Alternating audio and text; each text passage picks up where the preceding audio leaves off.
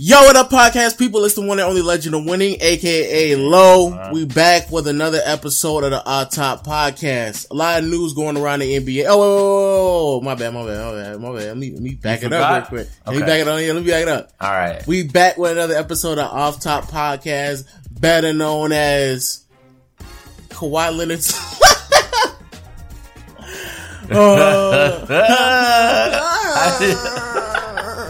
Yo, Kawhi gotta cut that up. Yo, somebody gotta make sure he. There's a reason why he don't laugh. You know, Kawhi sounded like somebody like Popovich stole his soul, and he's just now getting it back, and he's trying to like get into the groove of trying to like work out his laugh now. That's exactly what Popovich sounded like. But anyway, on my left, I got my co-host here. Say what's up, Agent Zero. On your left. I mean, my right. My bad. You're right. Okay. All right. Yeah. Hi guys, how are you guys today? Are you guys fine? Hey man, dude, guys, Lo, there's something I really want to talk to you about today. What's that? Okay, let's get into it. Yo, oh my god, you're so corny. Let's get right into the news. All right, man. So I was playing 2K, right? It's not about 2K. This is about basketball. And J.R. Smith was on, and he sent me an invite. So I was like, who am I to refuse an invite from JR? Now, listen, anytime you're a YouTuber, you have to like disclose to people when you're in group chats, anytime you're streaming or you're recording, because of course, privacy reasons. So the second he gets as a side party, note, you very rarely do that back when me, you, and Waffle and them were in the chat. You will wait. You wait till somebody will say something incriminating, and you're like, "Oh, guys, we're on stream, guys." I'm like, yo, chill out. Somebody be out there like, "Hey, we hit the body in this location." Like, whoa, guys, we're on stream. I'm like, yo, if you don't get the hell out of here, nah. I always say that. Phantom be the one who just Phantom. While we're having a deep ass conversation, and Phantom would be like, "Hey, yo, thank you for the diamonds," because he'd be on one of these fucking streaming sites. Be like, "Yo, thank you for the diamonds, John." I'd be like, "Yo, you were not streaming this whole time." He's like, "I was." I was like, "Oh my god, I don't even know who I was," because you'd be talking shit about a lot of people in your spare time. You know, you just sometimes you'd be like just fucking saying stuff. Anyway, so JR at one point got on the phone, and I didn't know if it was possible to mute somebody else on the PS4 chat, but I really wanted to do it because he was just going off, and he said like one interesting thing in the conversation, and he heard live while we were playing about the Jimmy Butler stuff, and that the Cavs potentially might be interested, and he just rejected that shit. He said, "Nah. I'm not going to Minnesota. That's not happening. It better be a three-way trade." And then I was fucking dying of laughter. That's exactly what you'd expect J.R. Smith to say. And then he started talking about what we talked about in the last podcast about Kyrie. And he actually, according, I don't remember exactly what he said. And Troy Adam was actually streaming this. I cut it out of my video. But based on the way he was talking, you would assume that Kyrie would be really interested in going to the Knicks. Really, really interested. So that is I keep hearing that being a thing, but Kyrie kind of shut a lot of that talk out when he sat there and said that he would be foolish to leave what he had going on in Boston. You know what I'm saying? But that's what we expect him to say. I mean, but okay, so even though I still think it's right, foolish, and I think it makes more sense for him to stay. But I was caught off back because I was just telling you on the last podcast it would never happen because why would he ever do that? And then here's the guy who's played with him who was like, "Nah, man, it's Kyrie in New York, but that makes total sense." And I was like, whoa. And that wasn't even the words he used. I don't even want to use the words he used. I think Troy probably doesn't have the stream up anymore. But I thought that was really interesting.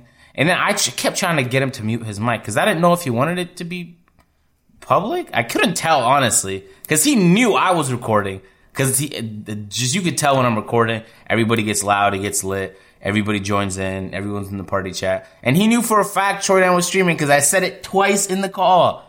I made sure not to forget because you never know, right? Anyway.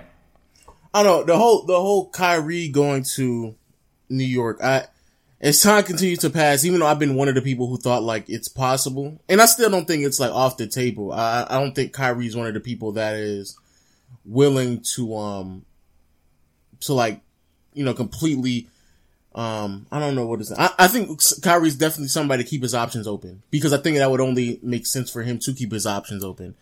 And I'm not necessarily saying that it's a valid option, but it's definitely an option that's on the table, especially if Jimmy Butler potentially could be going to New York as well.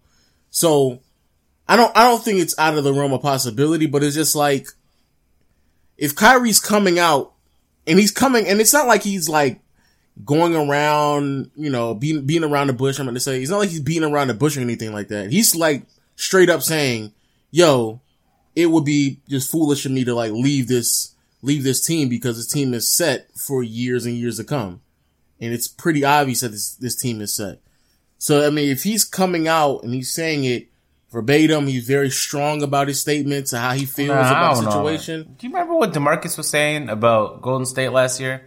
That's ever since he went to Golden State. But I think his situation changed, though.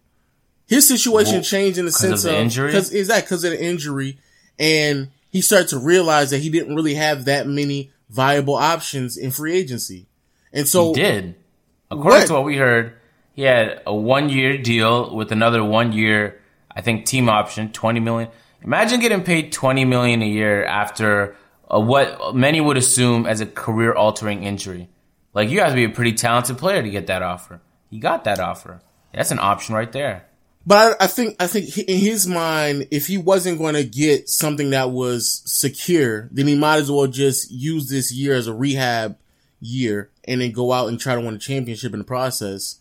But I think he was looking for something that's more so about, you know, 5-6 years, because in his mind, but still, what I'm saying is that unless something like that happens to Kyrie and his options become limited, I don't see how anybody. I just don't. I think Boston is obviously number one on his list right now. Right now, this is today. When he left the Cavs, he gave a lot of reasons for wanting to leave, and I think he got everything he could have. Him on the Cavs is like me getting paid to upload video games on the internet. It's just a dream setup. Why would I want to leave that for something else, right? Can you imagine me leaving that to be a professional gamer? Why? Literally, I'm making a lot of money doing what I like to do. I could wake up at 5 p.m. and I'll be all right. Nobody could check me. Nobody could tell me. So it's like, why would Kyrie now be the leader of a team that has a shot at a championship and then be like, you know what? Let's take all these risks for no reason. That's my thinking, why I didn't want to do it. But then again, like, I guess people like the allure of playing in New York. Don't know why, honestly, because they don't have a lot of basketball success, but... people like playing in the Garden, man. But they could, though. They could have a lot of basketball success if Kyrie is your point guard, Jimmy Butler at the 2, and Porzingis at the 5. And then if Kevin Knox... I mean, I'm a believer in Kevin Knox. So if Kevin Knox has a really good season, then that could change as well. Yo, Lo, there's been a lot of NBA players playing 2K. Like, in the last few days alone, I ran into Sim Bular.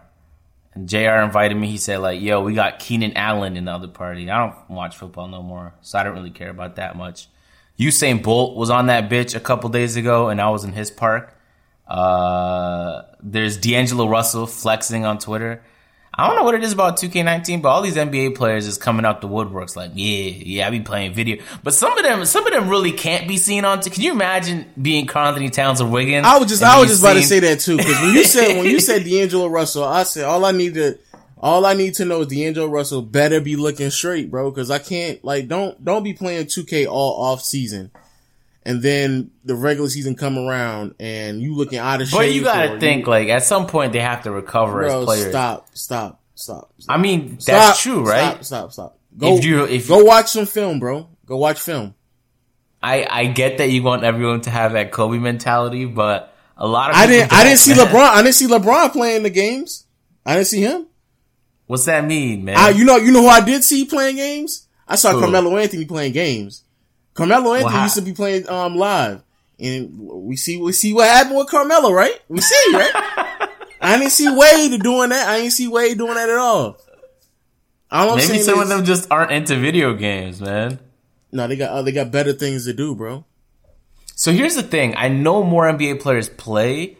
It's just that some of them don't want to catch heat, so they'll never have that YouTube logo and their face scan on the park. But they'll have these burner accounts where they just hoop on and play. Like last year, we saw Drake on the park a lot. Like I ran into Party Next Door and dropped him off and his squad earlier last week or something like that. There's a lot of celebrities you be running into on the park, man. It's crazy. It's crazy how many people can be in one and how lit it gets. Because the second you hear Usain Bolt is in the park, my guy, every YouTuber imaginable is begging to get into the park. And then the second they find out, and then some of them manage to get in because they have a friend and he's appearing online. I just thought that was interesting, but I disagree with you, Lo. Like, especially for veterans, it's nice to relax and play games and not get because when I recorded with J.R. Smith in 2K17, we recorded like for 4 hours and I broke it up into 3-part videos and the comment section was roasting him and saying like he should be working on his game, et cetera, et cetera. And I was like, what are you talking about? Like he's not allowed to fucking play video games. Veterans, he can't have veterans. I'll give some slack to, but like I said, like D'Angelo Russell and like you said, like Towns and Wiggins, like come on, like I don't like for example, like I don't see Embiid playing, bro. I don't see Embiid playing. Embiid says he plays a lot though. In interviews, he says he plays a lot of video games. But Karl-Anthony Towns has his own fucking Twitch channel. But that's excessive right there. Like I see, he's on streams with Los Polos. But does Donovan? How frequently do you see Donovan Mitchell? How frequently? Yo, dead ass. Davis was playing on the park with Donovan Mitchell 2 days ago. Oh, for real? Okay, that's what's up. Davis VIP, Donovan Mitchell's bro, and then Donovan Mitchell VIP Davis. But how frequently is he playing? Does he have a Twitch account? I don't know about that. All right then. What about Ben Simmons? Word on the street from one of my sources, he sucks at 2K. So there's a reason why he sucks, because he played in real life. That's why he sucks. What about Tatum? What about Tatum? I've never heard of Tatum on 2K. Okay, and there's a reason why. What does that mean, bro? Because they got other things to do. Okay, if you're an older player in the league, I feel like I just named a whole bunch of young players. I didn't name. But if you're a young player, that means you grew up with these video games, my guy. So they're more likely to be playing it anyway. Bro, what are you? Every nigga LeBron, it's not like LeBron is 40 years old. He grew up playing basketball as well. He grew up playing video games. Can you imagine LeBron on the park? My guy, when I tell you everybody would be coming for the drop-off, everybody. What about Curry? You seen Curry? You seen Curry before? Nah, I've never seen Curry on Westbrook, KD, Harden. Have you seen any of them? I don't think KD would be a long shot, but the other guys probably not. Oh, okay. All right, then. You'd be surprised. Like, yo, Drake was on it, Lo. Yo, Drake, right? That makes sense though, but like, I don't, like, that's just weird to me. Like, I'm not saying they can never ever play. But all I'm saying is like, when I, like Towns, like you said, Towns has a Twitch page, like, come on. That's a bit excessive. That's just a bit excessive to me. Like, that's just like who is it? Gordon Hayward has a whole partnership with HyperX. That's a bit excessive as well. That's a bit excessive. It's not. Well. Like, is gaming is like their side passion. And some of them get into esports with that hustle, and Rick Fox is one of the people who was able to strike gold. And that's why Hayward, that's where he's at right now, bro. Wow, you're fucking saying his in, dude. Those are injuries. I'm not talking about injuries. I'm talking about, but even before the injuries, it's not like he was like before the injuries. He was at his peak. He was playing the best he's ever played. And his peak was what? An 87 overall. He could be a 93. What? Yeah. I've never heard anybody say Hayward could be a 93 overall. He could be in the 90s if he really wanted to. You gotta have that Mamba mentality, boy. Now you're just saying stuff, man. Yo, I just don't be playing. Actually, players like Embiid, you wouldn't even see on 2K because he's on the live cover. So it's probably against his contract to even play what? 2K. Stop. They can play. No, 2K. I'm serious. It's like when you sign with Adidas, you're not allowed to put on Nike. Stop. They can play, bro. They can play. I'm just telling you, bro. But I mean, I asked JR last time I played. I was like, who's the best NBA players? He's like, man, listen, Paul George is pretty good. Kyrie's really good. And I was like, whoa, word. He was just running through. He's like, these guys play 2K. They all played it. I mean, they're in the game, man. I would want to play a game I'm in. Like, when they put me in NBA playgrounds, I didn't even really mess with the game like that. But I was like, yo, I'll play with myself. Pause. Nobody thought that until you said pause. Yo, I feel like we just said something that was very important to touch upon.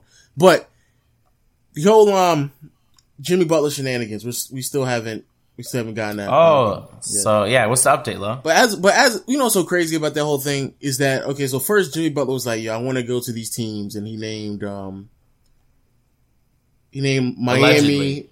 Yeah, I guess allegedly. No, not Miami. I'm bugging. I'm getting ahead of myself. He named Knicks, Brooklyn, and Clippers. Now out of nowhere, people are saying, "Oh man, he might go to Miami." Now all of a sudden he's like, "Oh yeah, yeah, I'd like to go to Miami. Oh yeah, yeah, yeah, yeah, I'll go to Miami." Like it just seemed like everything was kind of. He just like basically he's to the point where he just wants to like leave, and the understanding was that he was going to get traded before Monday, which was media day for the Timberwolves, but obviously that hasn't happened yet either. And looking at the whole NBA, it seems as if it might be Miami, because Miami, Phoenix, and Minnesota, they're in a 3-team trade conversation trying to send Butler to Miami, possibly Dragic to the Timberwolves, and Teague to the Suns, because the Suns are still looking for a starting point guard. I don't know how I feel about that necessarily. I will say this though. If Miami is able to find a way to end the season with Jimmy Butler on their roster, but getting rid of Deion Waiters, Dragic, and potentially Hassan Whiteside, if they get rid of Hassan Whiteside, they would be massive winners and it's by the end of the season, because what they have to do is, and the reason why it's so important that they do this, they have to get rid of Hassan Whiteside or Deion Waiters, because they have to make enough space up for the salary cap for the next coming season. Because Miami really right now, they're not in the conversation of being one of the top free agent destinations, largely due to the fact that they already have money tied up in next offseason. But if they can get rid of Dragic, Waiters, and Tyler Johnson's the other player, if they're able to get rid of those three, or at least just get rid of Whiteside, who I think is getting paid like 20 plus mil next year, they will be in a really good situation, because then they'll be able to get Butler. He's on an expiring contract, however, so he'll be off the books next year as well. Have the rights to sign Butler back for the most money out of anybody else who is in the running to get him. And on top of that, they'll have enough money to go out and get somebody else of significance. Now, who that player might be, I don't know, because I don't think Durant will be leaving. I mean, he could, but I don't think Durant would leave Golden State to go to Miami. But if they can end next season with a team of Jay Rich at the 2, Butler at the 3, and KD at the 4, that's tough. That's a tough lineup. I think that's still a step back from what he has with the Timberwolves. If I'm Jimmy Butler, would you? What? What did you just say, Agent? I think that going to Miami, you would have to be hoping a lot of things go right if you're Jimmy Butler to end up with a better team. Now, you would be in the better conference, yes, and it might be easier to play in that conference, but you don't just, at that point, you could just choose any Eastern Conference team and hope for the best. Well, doesn't he want to be in a championship contender? Is he trying to be the first option? Okay, so let's be clear. If you're in Minnesota, you're not in a championship contending conversation. Yeah, you're not at all. Because, and it's not even just because of the West. Which is another, it's really a big, question that people don't want to ask themselves is Towns and Wiggins good enough to go deep into the playoffs? But I don't think on a team with Towns and Wiggins can you make it deep into the playoffs. Cause I just don't see how they fit, especially on a team with Butler. I just don't see how that works. So in my opinion, I would much rather go to a team where they have the potential to add somebody else. But also on the flip side of things, I think that going on a team with, I still feel like if you're the Pelicans, you got to trade for Jimmy Butler. Because if you're the Pelicans, you're going to have that star athlete in Anthony Davis that Jimmy Butler is looking for. And if all else fails, with Kyrie Irving potentially staying, Kawhi Leonard maybe doing his own thing in Toronto or potentially going to LA, then that really just leaves Jimmy Butler out high and dry in hopes that Kevin Durant is going to do something with him, which I don't see that happening either. And if you're New Orleans, you can still sit back on the idea of saying, well, hey, everything else didn't fall into line, but you can still stay on this team and play with a superstar caliber player, Anthony Davis, and on top of that, play in the backcourt with Jrue Holiday as well. So you can already be on a team that has a defensive makeup and be the second scoring option on this team as well. To me, that if you're New Orleans, I don't know how they would do it because they don't have that many assets. But I will be willing to move anything that I possibly can to just try to get Jimmy Butler on that roster. But if you're Miami, I don't think it's that far-fetched to play that. I don't think it's that far-fetched for them to play the next coming season, the offseason. Because if I'm them, I will have the salary cap and I'll have the market to lure in somebody else as well. But if staying in Minnesota and even trying to, you know, level out whatever's going on between him and Towns or him and Wiggins, to me that's pointless. Because even at the end of the day, that team still isn't good enough. Yeah, I agree. If I was the Pelicans, if I was Anthony Davis specifically, I'd really begin to lose faith in the organization if they don't do whatever it takes to get Jimmy Butler. There's not a lot of opportunities come around where a player like him is unhappy in his situation and wants to leave. And then you're looking to add a piece just like him to your team, and you don't manage to do it because of whatever reason. Maybe you got outbid or your offer wasn't fast enough. Whatever the case is. I don't know. I just feel like you gotta get him because it just makes too much sense. I just know they may not have enough assets. That's the biggest problem. But yo, did you hear about the Jimmy Butler to Toronto stuff? At first I dismissed it. I was like, man, that's not gonna happen. But then I started to see more articles about it, and I was like, wait, this might happen. And I thought to myself, who would they have to give up to get a player like Jimmy Butler? And unlike the Pelicans, the Raptors really don't have to go too far to get a player like him because they didn't really have to give up much to get Kawhi. And meanwhile, we thought they had to give up OG on top of either DeRozan or Lowry, on top of, like, I don't know, Pascal Siakam, some of their younger players. They still have a lot of their assets if they want to try and trade for an expiring like Jimmy Butler. Listen, they're shooting for the stars anyway, and there's a good chance Kawhi is leaving next year, and so you could just go all in, because if Kawhi leaves the next year for the Raptors, you're going to try and rebuild anyway. You lost DeRozan now and Kawhi left. It's time to start things new unless you can snag another superstar player. You might as well shoot for the stars, man. You might as well shoot for the stars. The only thing is I just don't think that team will work out because I don't think that Jimmy Butler fits on that roster. The way his playing style doesn't fit. Because I think the only reason why I said that, New Orleans is such a really good fit for him is because he can handle the ball. He likes handling the ball. Jrue Holiday can obviously operate off ball like we saw him do last year. He's a solid 3-point shooter, not the greatest, but a solid 3-point shooter. And defensively, he fits the makeup of that team. Whereas in Toronto, when you have Kyle Lowry, who's a ball handler, and then Kawhi, who's obviously a better player and a better 3-point shooter, and in my opinion, a better defender, just all around better player. When you have someone like Kawhi on the perimeter like that, and then Lowry, who's a ball handler at the top, it takes away from two of the greatest assets that you're going to get from Jimmy Butler. Nah, that doesn't make any sense, Lo. It's basically like saying the only time you could have a fantastic player on his team is if it's in the front court. That's not true at all. No, it depends on what you view as great. I just said that Jrue Holiday is a fine fit. I think Jrue Holiday is a perfect fit for him because Jrue Holiday, not saying that Kyle Lowry can't operate off ball either, but I think Jrue Holiday is more prone to operate off ball, or at least it seemed last year he fits perfectly fine in that system. But I will also say this. I do agree with that. I don't think Jimmy Butler can be on the team. Like, cause the whole, Houston, thing, the Houston rumors going on. I don't think that would be a good fit either. I don't think Jimmy Butler's a good enough 3-point shooter, and I don't think he's willing to just spot up in the corner. I just don't think that's going to happen with Jimmy Butler. And I don't think that's a good fit with him. So even though I'm not necessarily saying, I'm not going to the extremes of saying that he can only be playing with a big, that's only the best fit for him. However, I do believe I don't think you can put him in a backcourt with another ball dominant player. That's basically what I'm saying. I just don't think you can do that because I don't think that will work out with him. I think he likes to have the ball in his hands, and unless it's somebody like Kyrie or Jrue Holiday to an extent as well, who can operate off ball also just as efficiently as they can operate on ball, I think that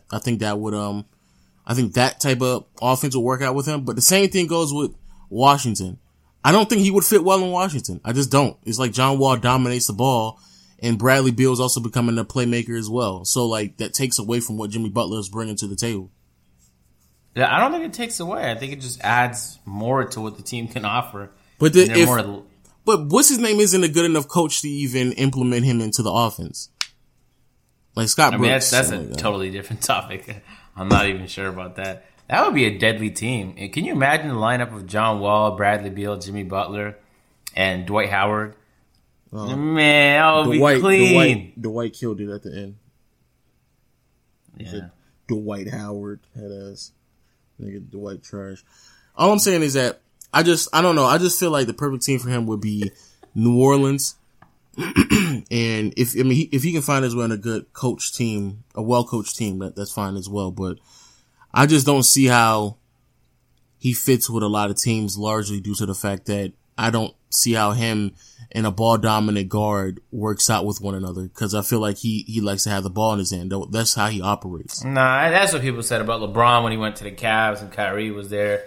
They were like, he's a ball-dominant. And Kyrie became more of a ball-dominant player.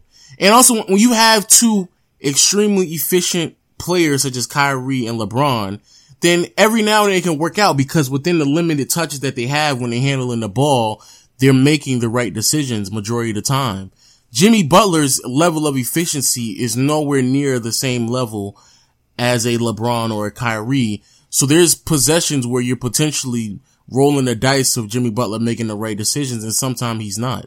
And those are risks that you may be willing to take when there isn't any other primary ball handler, because it's like, I would still rather take that route with Jimmy Butler rather than Austin Rivers, right? But if it's him and Kyle Lowry, like, no, but still, I'd rather have Kyle Lowry handle the ball and operate the offense, or give it to Kawhi rather than try to implement Jimmy Butler in that offense. Furthermore, I just, like, for example, even with the Washington thing, like, why am I getting rid of Otto Porter? Otto Porter's shooting like 40% from behind the arc. Like, that's, like, I get it. Defensively, they're going to get better, but I feel like that fit for the team, they just need better three-point shooting, not, well, I mean, I guess it doesn't hurt to have better defense. Definitely not what they need. That's like, yes, they do. Yes, they do. What? If you looked at what the Wizards needed the most, you would not come away thinking it was three-point shooting. But what I'm saying is, if they get rid of Otto Porter and they bring in, if they bring in Jimmy Butler, then three-point shooting is what they would be lacking at that point. No, not really, because they would still have players like Bradley Beal, average ass shooters like players like Bradley Beal. And who else would they have? I want to say at that point I was like, maybe Kelly Oubre. Cut it out. If you drop down to Kelly Oubre, cut it out. So, like, not that they're fantastic people, but who else, agent? I mean, really, all you need is Bradley Beal. I think. No, you don't. I keep trying to say I think Bradley Beal is top 5 3-point shooter in the NBA. Maybe even top 3. Yo, you saw I put Bradley Beal over DeMar? In 3-point shooting, we're talking No, in shooting guards. I don't know, but did you see that ESPN put him above John Wall? Yes, and that pissed me out. You know what's so funny? Nobody was talking about that. Nobody was talking about how Bradley Beal, according to ESPN, is better than John Wall. That's ludicrous. That makes no sense. I don't know how crazy it is, man. Whoa, cut it out, agent. Stop. So who better? Bradley Beal or DeMar DeRozan?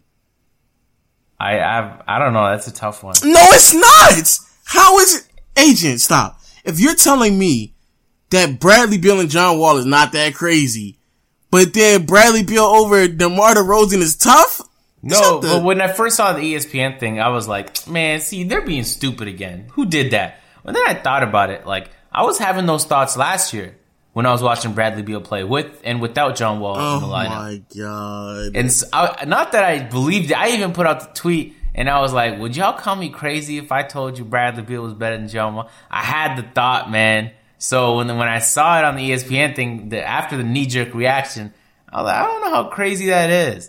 Because definitely when you look at in terms of talent, like John Wall was supposed to be this transcendent 99 overall player coming out of Kentucky. And like he kind of worked on the turnovers. He's not as bad as he was when he got in the league. No, he's still bad. Three-point shooting still hasn't seen a reasonable increase. Shot 37% last year from behind the arc, but go on. All right. What we expected from John Wall was a little bit more, and I think it would sometimes he'd be watching the games and John Wall would be dotting teammates and they'd just be breaking open. And it's like, what could you do about that? You can't do anything. I think that changes this year with their pick and roll with Dwight Howard, but like a lot of people be forgetting, man. Not only is Bradley Beal great on defense, Bo from the 3-point, I'm like he's so lethal. I'd put him a tier below Stephen Curry, which is like that's fantastic in and of itself because Stephen Curry is the greatest of all time when it comes to shooting. Stop, agent. Wait, let me ask you this: is Klay Thompson on Steph Curry's tier? No, I think Stephen Curry's on his own tier. So you're telling me Klay Thompson and Bradley Beal on the same tier? Yo, that's what the fuck I'm saying. Stop. Why? That's what I'm telling you right now. Why? Listen, you can believe it or you can't, my guy. Stop. So wait, who do you think is better, DeMar or Bradley Beal? Because you sounded like it was obvious. Bradley Beal is better than DeMar DeRozan, agent. Is that obvious? If you're sitting here trying to break down some rational thinking behind how Bradley Beal is better than John Wall, do the same thing with Bradley Beal and DeMar. But the thing about DeMar is the defense. Like you have and the 3-point shooting and the not showing up in the postseason and the inability to accept double teams and make the right passes. Like there's really the only thing that DeMar does at an elite level is his foot. And I'm not making it seem like this is easy or anything like that, but it's his footwork and his ability to get to the free throw line rather consistently. Those are really the only two things that he does at an elite level. No, He's a consistent offensive player. Well, you're not that consistent if you don't show up in the playoffs. So that's one. I mean, but that's just mental. But I'm talking about just in terms of fine. Fine. In the regular season, he's inconsistent. He peaked at 27 points, right, in his career. I would rather have Bradley Beal's 23 than DeMar's 27 because Bradley Beal has the ability to space the floor out and be a threat without having the ball in his hands. I understand that. Those 4 points can be made up easily just because Bradley Beal is spacing out the floor properly. But if you're telling, if the only thing that is separating them scoring wise is 4 points and DeMar DeRozan has the ability to create his shot more consistently than Bradley Beal with his footwork, I'm still taking Bradley Beal. He's a better defender. He can handle the ball just like DeMar DeRozan. And on top of that, he's somebody, and he's growing in the right direction as well when it comes to handling the ball and playmaking, unlike DeMar DeRozan. And on top of that, Bradley Beal shows up rather consistently in moments where they need him, regardless if it's when John Wall. That's the thing for me right there. Like, when it matters, Bradley Beal is always hitting a big shot. Always. So, okay. Yeah, if you told me, agent, you get to choose a player on your fantasy lineup. Not like fantasy sports, but just like if you're doing a fantasy draft. You're Bradley Beal or DeMar DeRozan. You're picking Bradley Beal, bro. Yeah, I would choose Bradley Beal. You're picking Bradley Beal. Just because you can't overlook the defense. If it wasn't for the defense, maybe DeMar offensively. It's tough to find a player that could just shoot in people's eye. He has Hall of Fame difficult shots, Hall of Fame mid-range dead-eye. I'm just shooting that. So, anyway. I don't think that John Wall thing is too crazy, Lo. I think it looks crazy if you only look at numbers. Or maybe if you don't even watch the games.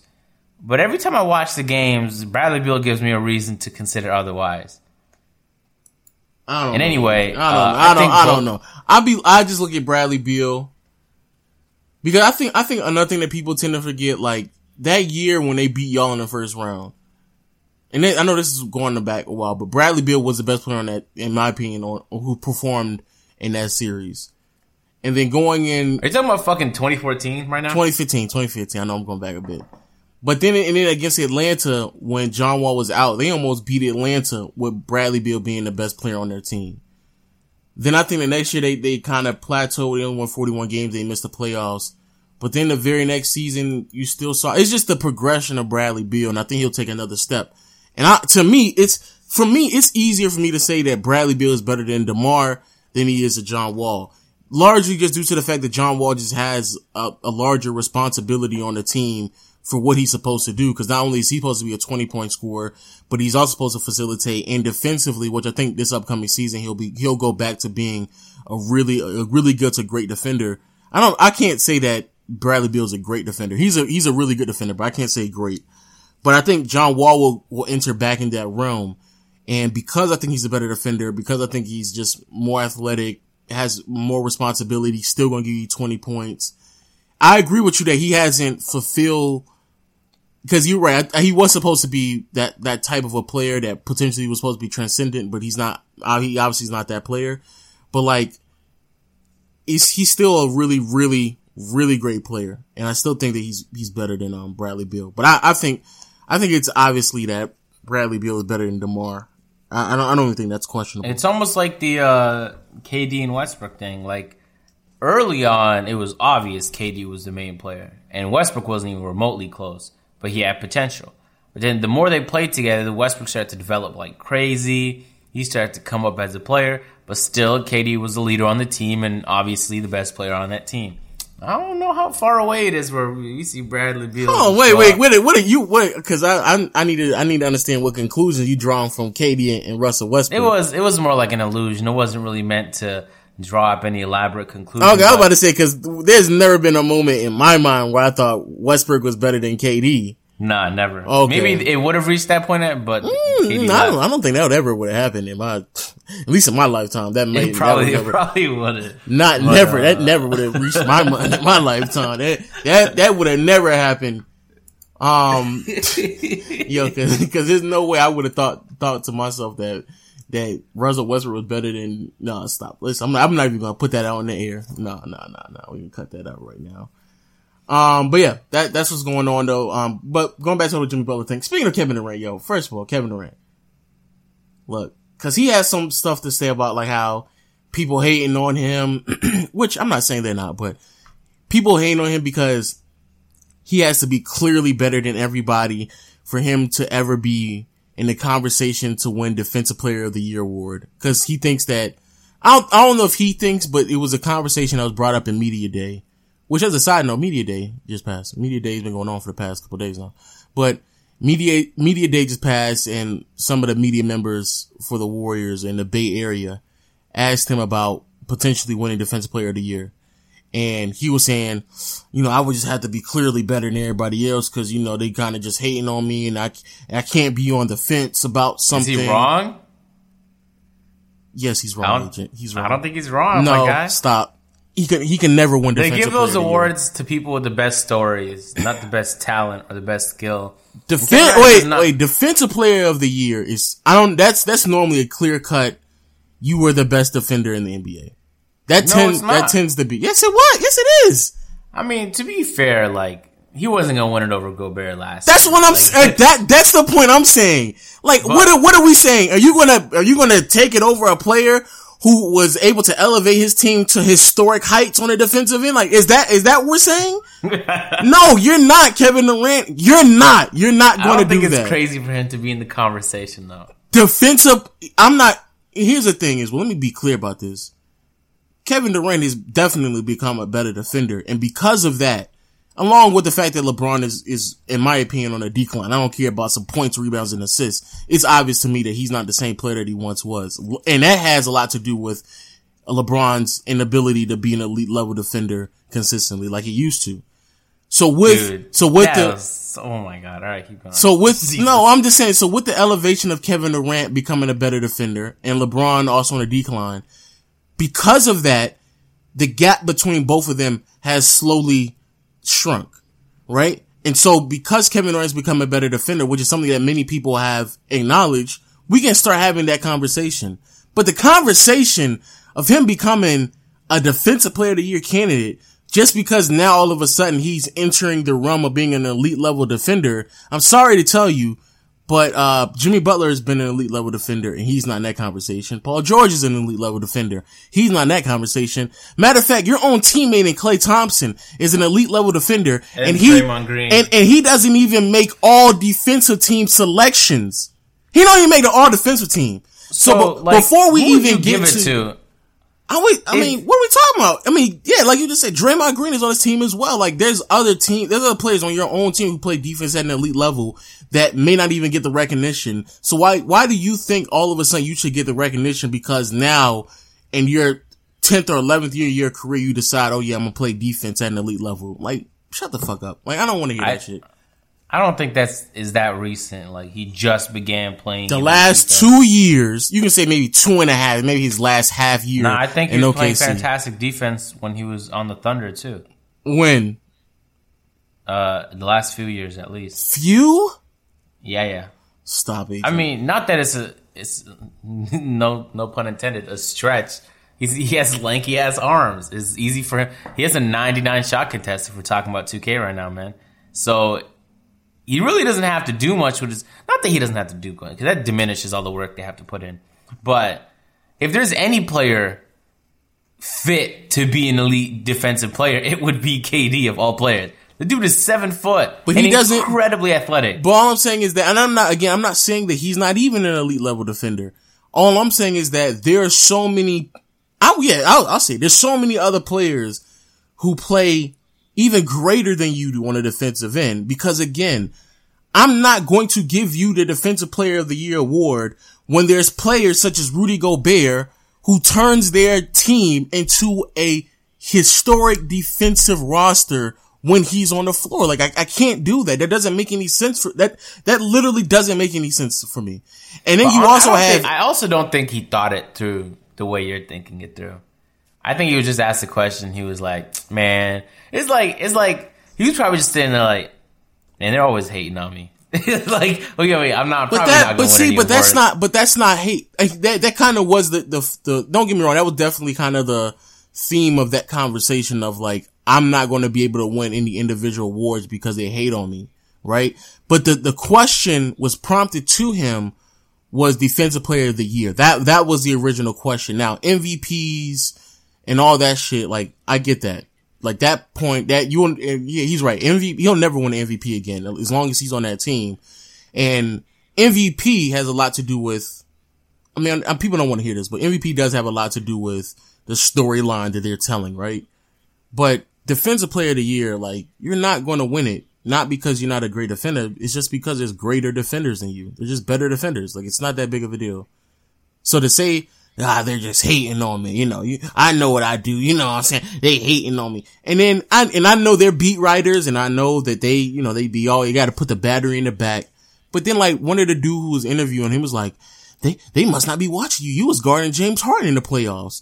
And I'm like, what the fuck? Jimmy Butler guards James Harden.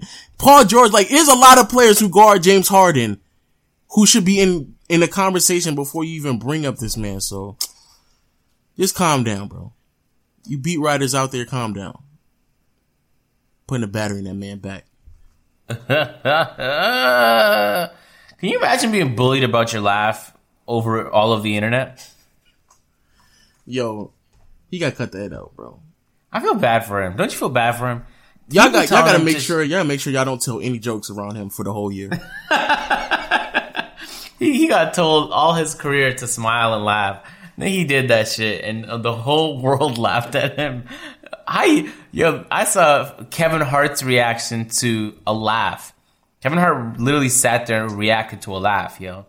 And then he was dying of, it looked a little exaggerated, but I was like, man, this guy, I mean, it's so funny to troll, but you can't catch a break, man. Can you imagine just laughing in a press? He was just trying to make an innocent joke. He's like, man, I don't even know where the reporter's at. Yo, that wasn't even nothing to laugh at, too. He was just so quick to laugh at that, man. You can feel, you know when something funny happens and it really hits you. I could tell it really hit him. He didn't even know where the guy was. And for whatever reason, that's Kawhi's idea of humor. And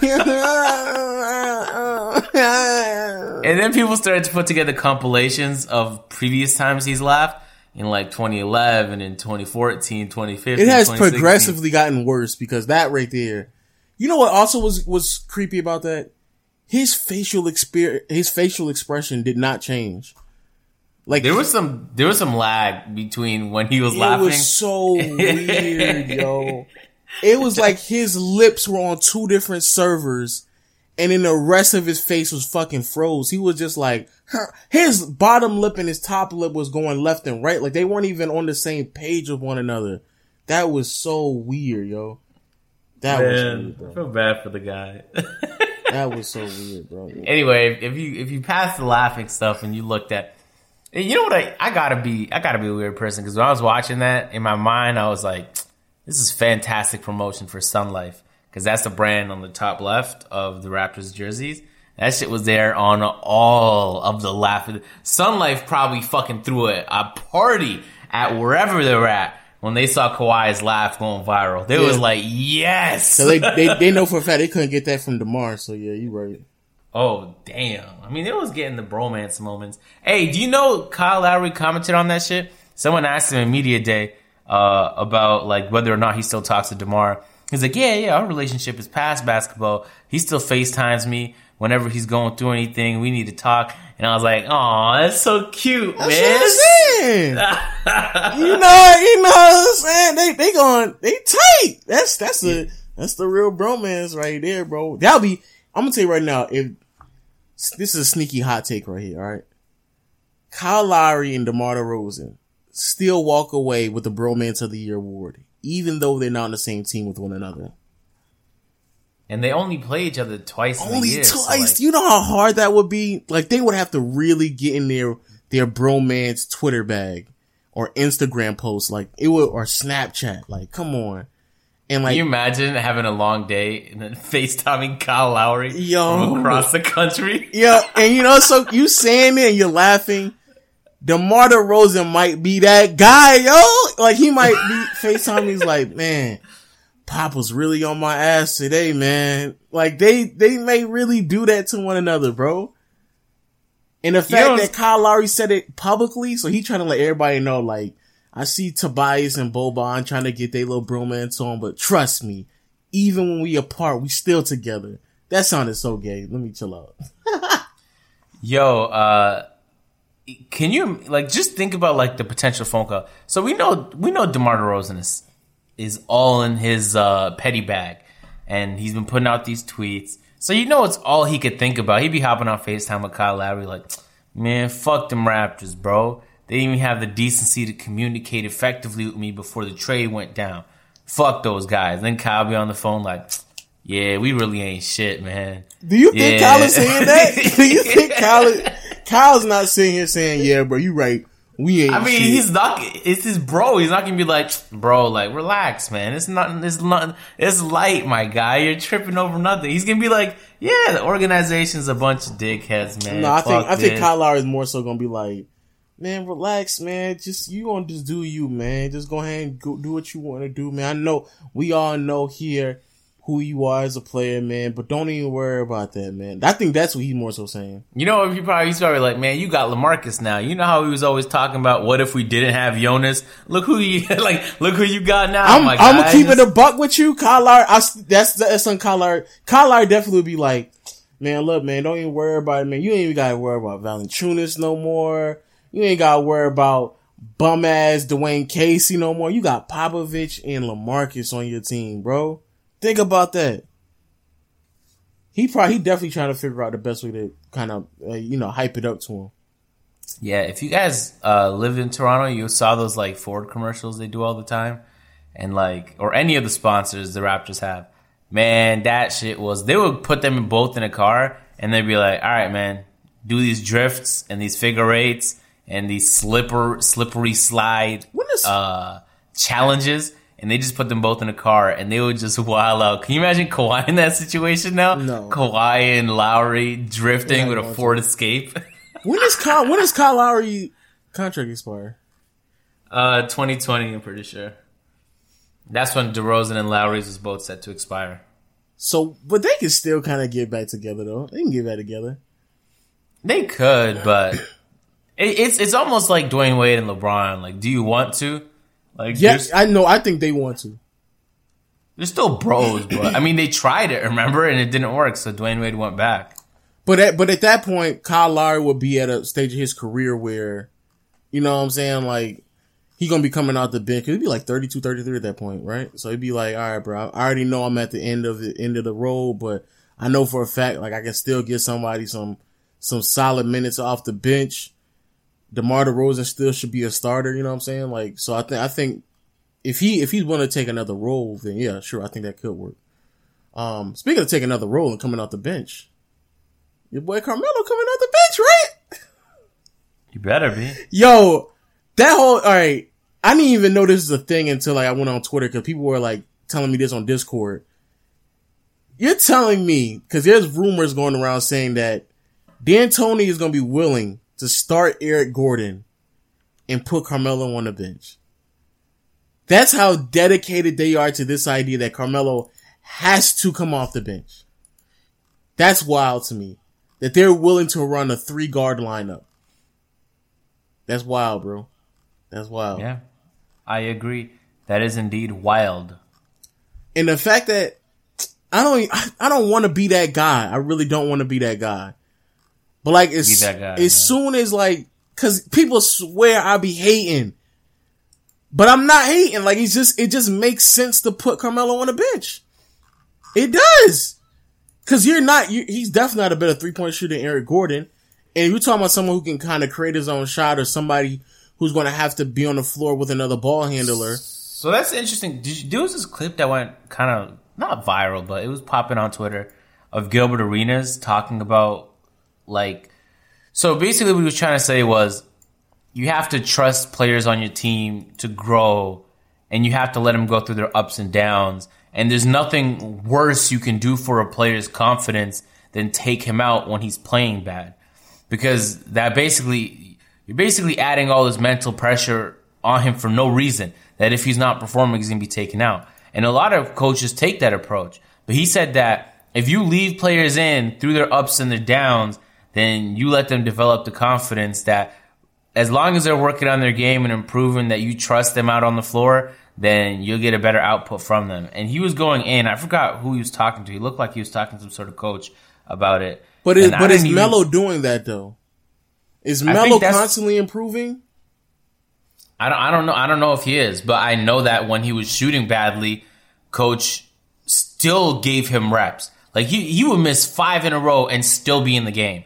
And there's some coaches that will pull you after some shit like that because they want to do what's best for the game. But when you're not doing, just, I wanted to propose it, because do you think that makes sense? Do you think that you should keep a player shooting poorly in the game?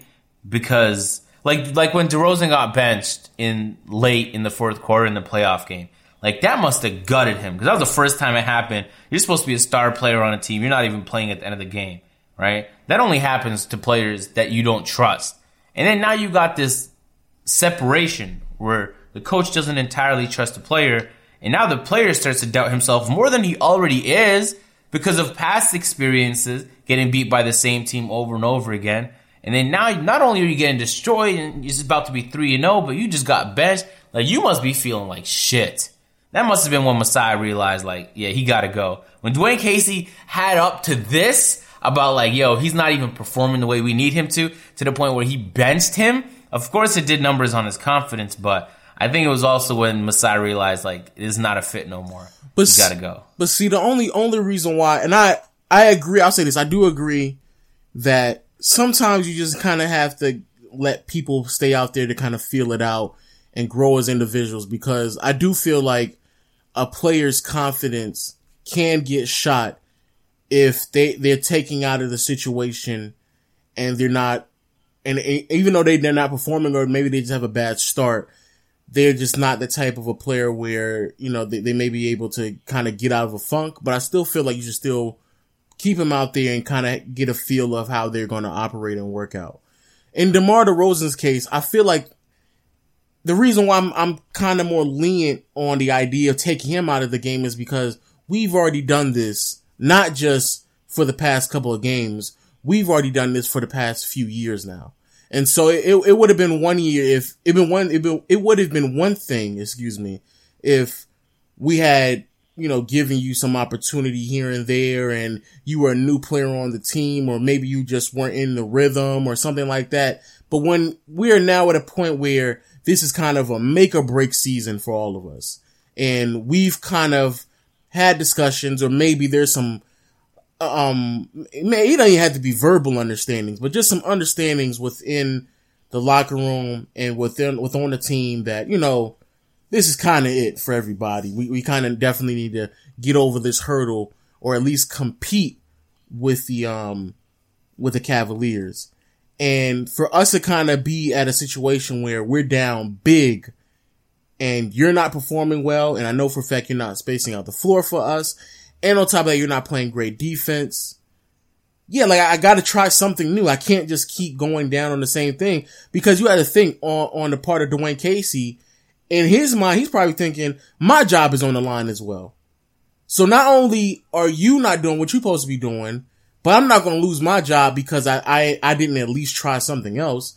And so I understand where Dwayne Casey's coming from with that as well. But, you know, I think there's always certain time frames that you give a player. I think it is a little ridiculous that if a player is having one bad game that you just sit him. It's like, you know, he could just be having a couple of off nights, or maybe he just kind of mishandled the ball on a few possessions. So I think it's a bit ridiculous when certain players or certain coaches prematurely bench players. That, to me, that's just ridiculous. But I think sometimes that's ammo for like for example, when Terry Rozier was playing horrible in Game 7, when they got eliminated, I was just thinking to myself, like, take him out. Just take him out. Why is he still in the game? He's literally not hitting any shots. And I get that he wants to pull up with the confidence that he'll hit the next one. But, like, yo, it's not landing. If I'm playing a competitive 2K game and some try-hard-ass stretch big showed up, if I realize my shot's not on, bro, I'm not taking more shots. I'm finding other ways to be effective on the team, man. But I get that everyone wants to have that Kobe mentality. But I feel like it'd be nice to have a balance. Sometimes you got to go trust. Especially if it's your star player, you have to trust them and just ride with them. That's your guy. But if his name is Terry Rozier, I feel like every once in a while you get away with just throwing him on the bench. Like, listen, man, you play well, but we're just throwing Marcus Smart. We got all this depth anyway. We're the Celtics. We might as well use some of the players we got. But I think the reason why they went with Terry Rozier is because offensively they really didn't have. They just didn't have that many options offensively. I think that's the reason why they kind of had to stick with Terry Rozier. Because if they went with Marcus Smart, they just know for a fact that defensively the Cavs were going to just shrink the floor on them, because they knew that Marcus Smart just wasn't going to be a threat. And the way that Tatum was playing, I think it was better off for them to just play through Tatum rather than the guards, and for them to have just some type of shooter out there. Terry Rozier was kind of suspect. That's kind of tough that Terry Rozier played like that too, but Terry Rozier, I still would have went out with Terry Rozier, just because, A, I think it was also good for Terry Rozier to kind of understand that, all right, this is the reason why when Kyrie come back, you're going to be on the bench, all right? Like, let all of these conversations, because I remember at that time it was people really trying to have a conversation of like, oh, yo, what if we just got rid of Terry Rozier and, what if we just got rid of Kyrie and just stuck with Terry Rozier? Because Terry Rozier was going on a tear in the playoffs. At that point, it was like, all right, this is why you on the bench, and Kyrie gonna be starting over you, because Kyrie wouldn't be playing like this. But even in that situation, it also has to just do with your personnel and who you have on the team. Because again, they didn't have enough offensive pieces, and they were trying to go through Jayson Tatum and Brown at that time. I think Horford should have got more touches that night. But going through those 2-3 players, it's way easier to go through those 2-3 players and still have the proper floor spacing, rather than trying to attack the defense with those 2 or 3 players and not have the proper floor spacing on the weak side, because Smart just wasn't going to get it done. But, you know, I guess I'm pretty sure Brad Stevens, he kind of goes through that through his mind as well. And sometimes you just got to fall on the sword and just keep going what you got to go with.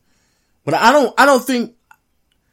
I don't think Terry Rozier is one of those players, though, where he's, like, mentally checked out, though. I don't think Terry Rozier is now, like, I think Terry Rozier now understands that why he's not going to be starting. But I don't think Terry Rozier is one of those players where he's going to just lose confidence here on out because he got benched in the fourth quarter of a very pivotal game. Like, I feel like he's one of those players who can kind of keep his composure. He's a third string point guard on the Celtics. He'll be all right, man. Second? He'll third? Yeah, if you put Marcus Smart at 2, you put Terry Rozier at 3. No, they'll just put Marcus Smart and Terry Rozier. Unless you want to pretend like he's a shooting guard. Yeah, as I said, they'll put him in the backcourt with one another coming off the bench. I mean, you could do that if you want, but... Anyway, I thought it was interesting Gilbert said that, because I never really thought about that. When I played House League, I had no pressure. So it really didn't matter when coach took me out, man. Like, when I played intramurals and I played bad, listen, it really didn't matter. But I guess when you're playing in front of 20,000 people and millions of people watching at home, it's a little bit different. That's a fact, though. Before we wrap up the pod, though, one last thing. Could Anthony Davis end the season being the best player in the league? No. What kind of shit is that, Lo? I don't know, Agent. I don't know. Because I'm not going to lie. It seems as if that could legit be a thing. It won't. Why would it be a thing? Best? Like the best. If it's not LeBron, it's KD. Are you saying the best performance or the best player? No, I'm talking about best player. Anthony Davis ended the season as the best player. No, dude.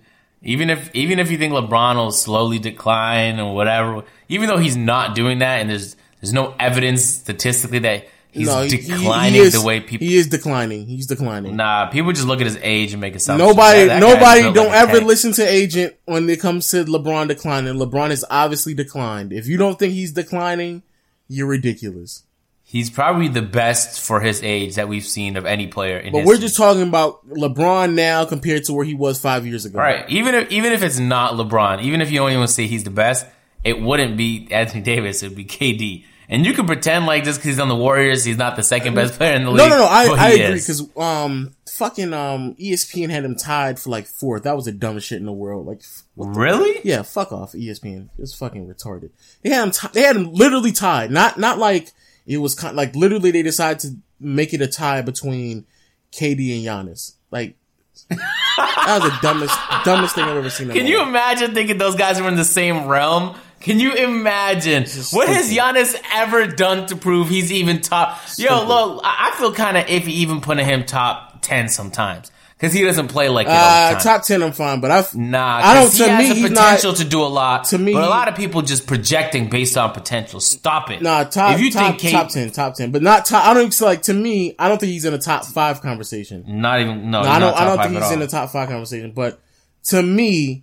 Like, Kevin Durant is obviously the second best player in the NBA. But the one thing is that, because I think a lot of people are having conversations that New Orleans may not be a playoff team this upcoming season, which to me, it's not that far-fetched. But if they finish as not only a playoff team, but if Anthony Davis goes out and he has like a Kevin Garnett or a Hakeem Olajuwon type of a season where he's MVP, Defensive Player of the Year, type of like that type of season, which he damn near had last year.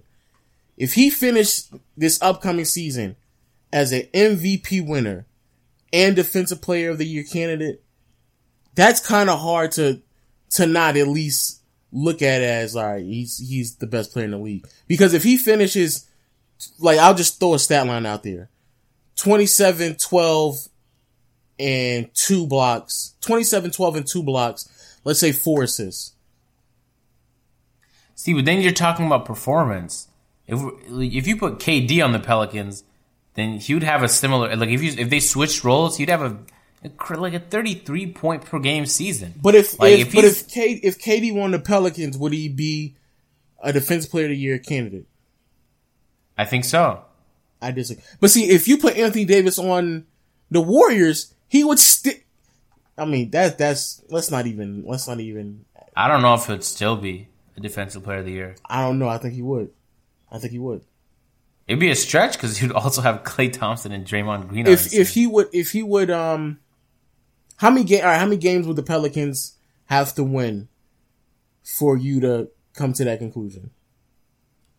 I don't think that's not how I would look at it, because I think the wins, although he's a team leader, it's a team performance. So even if he's playing well, if the team is choking and they win like 39 games, and that's not on him ultimately. If the team can't build a proper roster around him. No, but if they win 55 games this upcoming season, then that would be a miracle. Can you imagine if they won 55 games in the Western Conference? That would be insane. They would be top 3 seed. All right, then. Top 2, probably. All right. So if that happens... I still don't think he'd be a better player than KD. I don't know, Agent. I don't know. Because KD doesn't have... KD doesn't have anything to prove. I'm not saying he doesn't. All I'm saying is that I don't know if KD could do that. To bring a team... Honestly, I don't think any player could do that to the Pelicans. I don't think there's one player you can put in the world on the Pelicans that can make them a 55-win team, let alone a 50-win team, right? You'd have to put maybe 2 players. You put 2 players, I could maybe see him hitting 52. They don't have a good squad. I mean, not that they don't have a good squad. I just think that they haven't really made any. They, in fact, have stepped backwards from last year since they lost one of their key pieces. I guess. But then again, they played without that piece in the playoffs and still did well. Exactly. But then you think about the guys like Rondo that they lost, who you don't think about too much when you see a team like the Pelicans, but he had such a huge role in the playoffs. Huge. Yeah. I don't know, I don't know. I started seeing people bring that up. Some he said that in Media Day as well, and I thought to myself, AD. He was like, yeah, I'm the best player in the NBA. And obviously, I mean, it's AD saying it, so it's whatever. But then I paused and thought about it. I was like, man, I don't know. That's not that. I guess it's not that far-fetched to believe that Anthony Davis could end the season as the best player in the NBA. You know what's crazy, Lo? The top 30 players in the NBA probably think they're the best player in the NBA. Yeah. DeMar DeRozan doesn't think he's the top. He's the best player. He probably does, yo. Well, DeMar DeRozan would have to be a top 30 player, so you're right. DeMar DeRozan not in the top 30. Wow. You don't think he's top 30? Come on, Agent. It's kind of disrespectful, man. Is he? I remember when I used to, I was fat in high school, too. And, I tried out for the basketball team, and, I didn't even make it past the first cut. And I was so sad, bro. I was like, how did I not make it past my fat ass? I knew I wasn't going to make the team anyway. But at the time, it didn't really click for me because I didn't have any self-awareness that I just sucked. Well, right? I mean, you still suck, though. No, but the thing is, I thought I was better than I was. And you still think that now, though. Here's what I'm saying. Everybody thinks that. Everybody always thinks they're better than they are. And not that it's a bad thing. It's great to have confidence in yourself. You could ask Dame, and he'd tell you he's the best point guard in the league. I don't know. You would say he is. Do you think he's going to say, nah, I think Stephen Curry's... Can you imagine that coming out of his mouth? Stephen Curry's better point. It would never. The way he performed last year, it better come out of his mouth. Pause. Wow. All right. Listen, I don't care how he performed or how you think he might rank. All the players in the top 30, top 40 think that they're the best in the league. I don't know. If not in the league, at least at their position. They'll be like, man, I'm the best power forward in the league. I'm the best. You don't think Bradley Beal thinks he's the best three-point shooter in the league? He's probably in his home like, man, fuck Stephen Curry, bro. I can shoot better than that bitch. Listen, maybe not as venomous and as spiteful and as envious as that tone, but everybody has that confidence. And then everybody gets mad when, the Knicks come out and talk about their big three of Joakim Noah, Derrick Rose, and what was it, Carmelo Anthony? I forgot. Was it Carmelo? Yeah, that's what happens when you have too much confidence. Sometimes you say some shit to the media, and then you place all these pressures on you, talking about some New York big three that just completely fell apart and was a laughing stock. Don't put expectations on yourself for no reason. I guess. Also, before we end the podcast, I'm looking at it right now. Some news is breaking out. With Jimmy Butler, it's just some light news. With Jimmy Butler more than likely leaving, is saying that Derrick Rose has the potential to start in the backcourt with Jeff Teague. Dude, that's what I asked you 2 podcasts ago. Oh, you did? Oh. Would it be that crazy for Derrick Rose to start? And you were like, oh, that would never happen. I was like, really? Because I don't see, it's not that crazy for for fucking Derrick Rose. He had a pretty good... If that happens, you got to get Tibbs out of there. Tibbs, you got to go. Yo, is that stuff true they're saying about Katz slept with his girl or something like that with Jimmy Butler? I've heard that too. That's wild right there. That's wild. Are those reports backed up with anything, or is that just a rumor? No, I think those are just rumors. Okay. That's a really weird rumor to just come out. I feel like, yo, we're not really, nobody has asked the real question. What if Jimmy Butler is the cancer?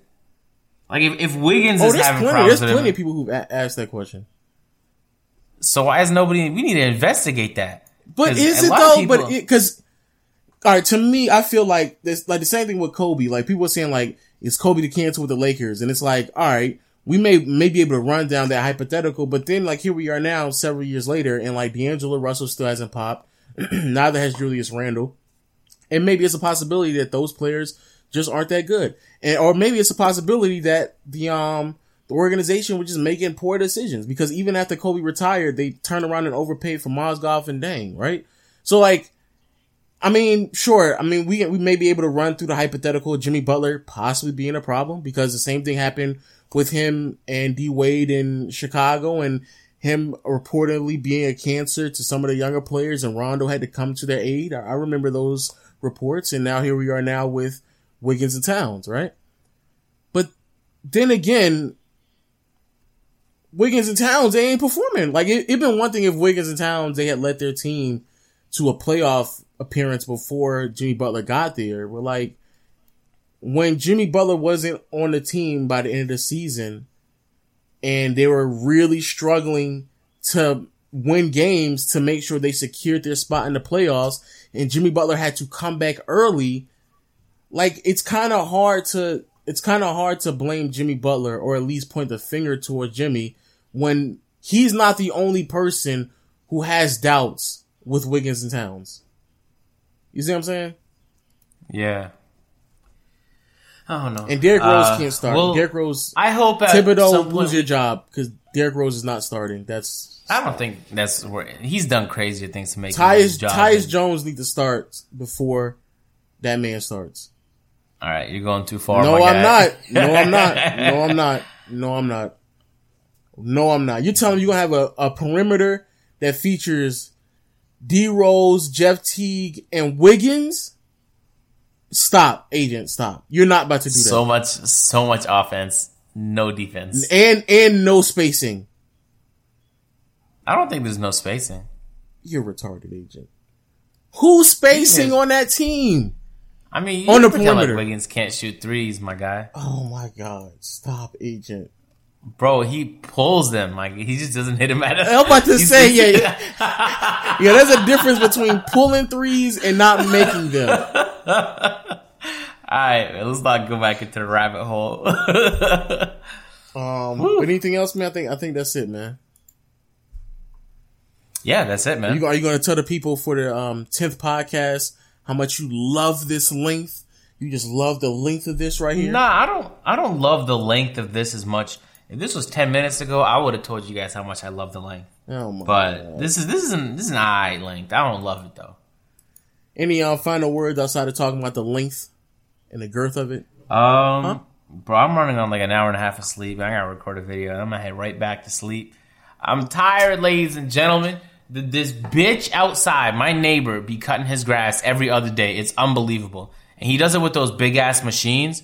Like, that you sit on. Lawnmowers? Lawnmowers? No, lawnmowers is shit you push. I'm talking about the stuff that you sit on and drive around. Those are still lawnmowers. They're called lawnmowers? He has one of those. And he just, every 2 days, at like, right at 10 a.m., he's like, vroom, and he does it for an hour. Always waking me up. It's crazy. Well, the fact that you didn't know that just because you sit on it, that it's not called a lawnmower is ridiculous. Two, I got somebody like that in my neighborhood, too, and I'll be like, bro, you just cut your grass like 5 days ago. Like, what are you doing? Like, what grass do you have that has you cutting the grass 10 o'clock sharp? Like, what are you, like, come on, son. They must be pretty bored at home if they're waking up early to cut grass, my guys. And they just be like looking out the window and like, ooh, yeah, I'm going to cut the hell out that grass tomorrow morning. And what day is it today? Today's Thursday. It's not even a weekend, my guy. They just, well, it's kind of hell. But with that being said, though, people, thank y'all for watching the podcast. Thanks for showing us the support. Make sure you go give us those 5 stars and just leave the comments and leave the reviews and things of that nature. Make sure you go check out our last podcast as well. And we will see you all next time. Peace. You're so corny. We did that shit at the same time. Wow.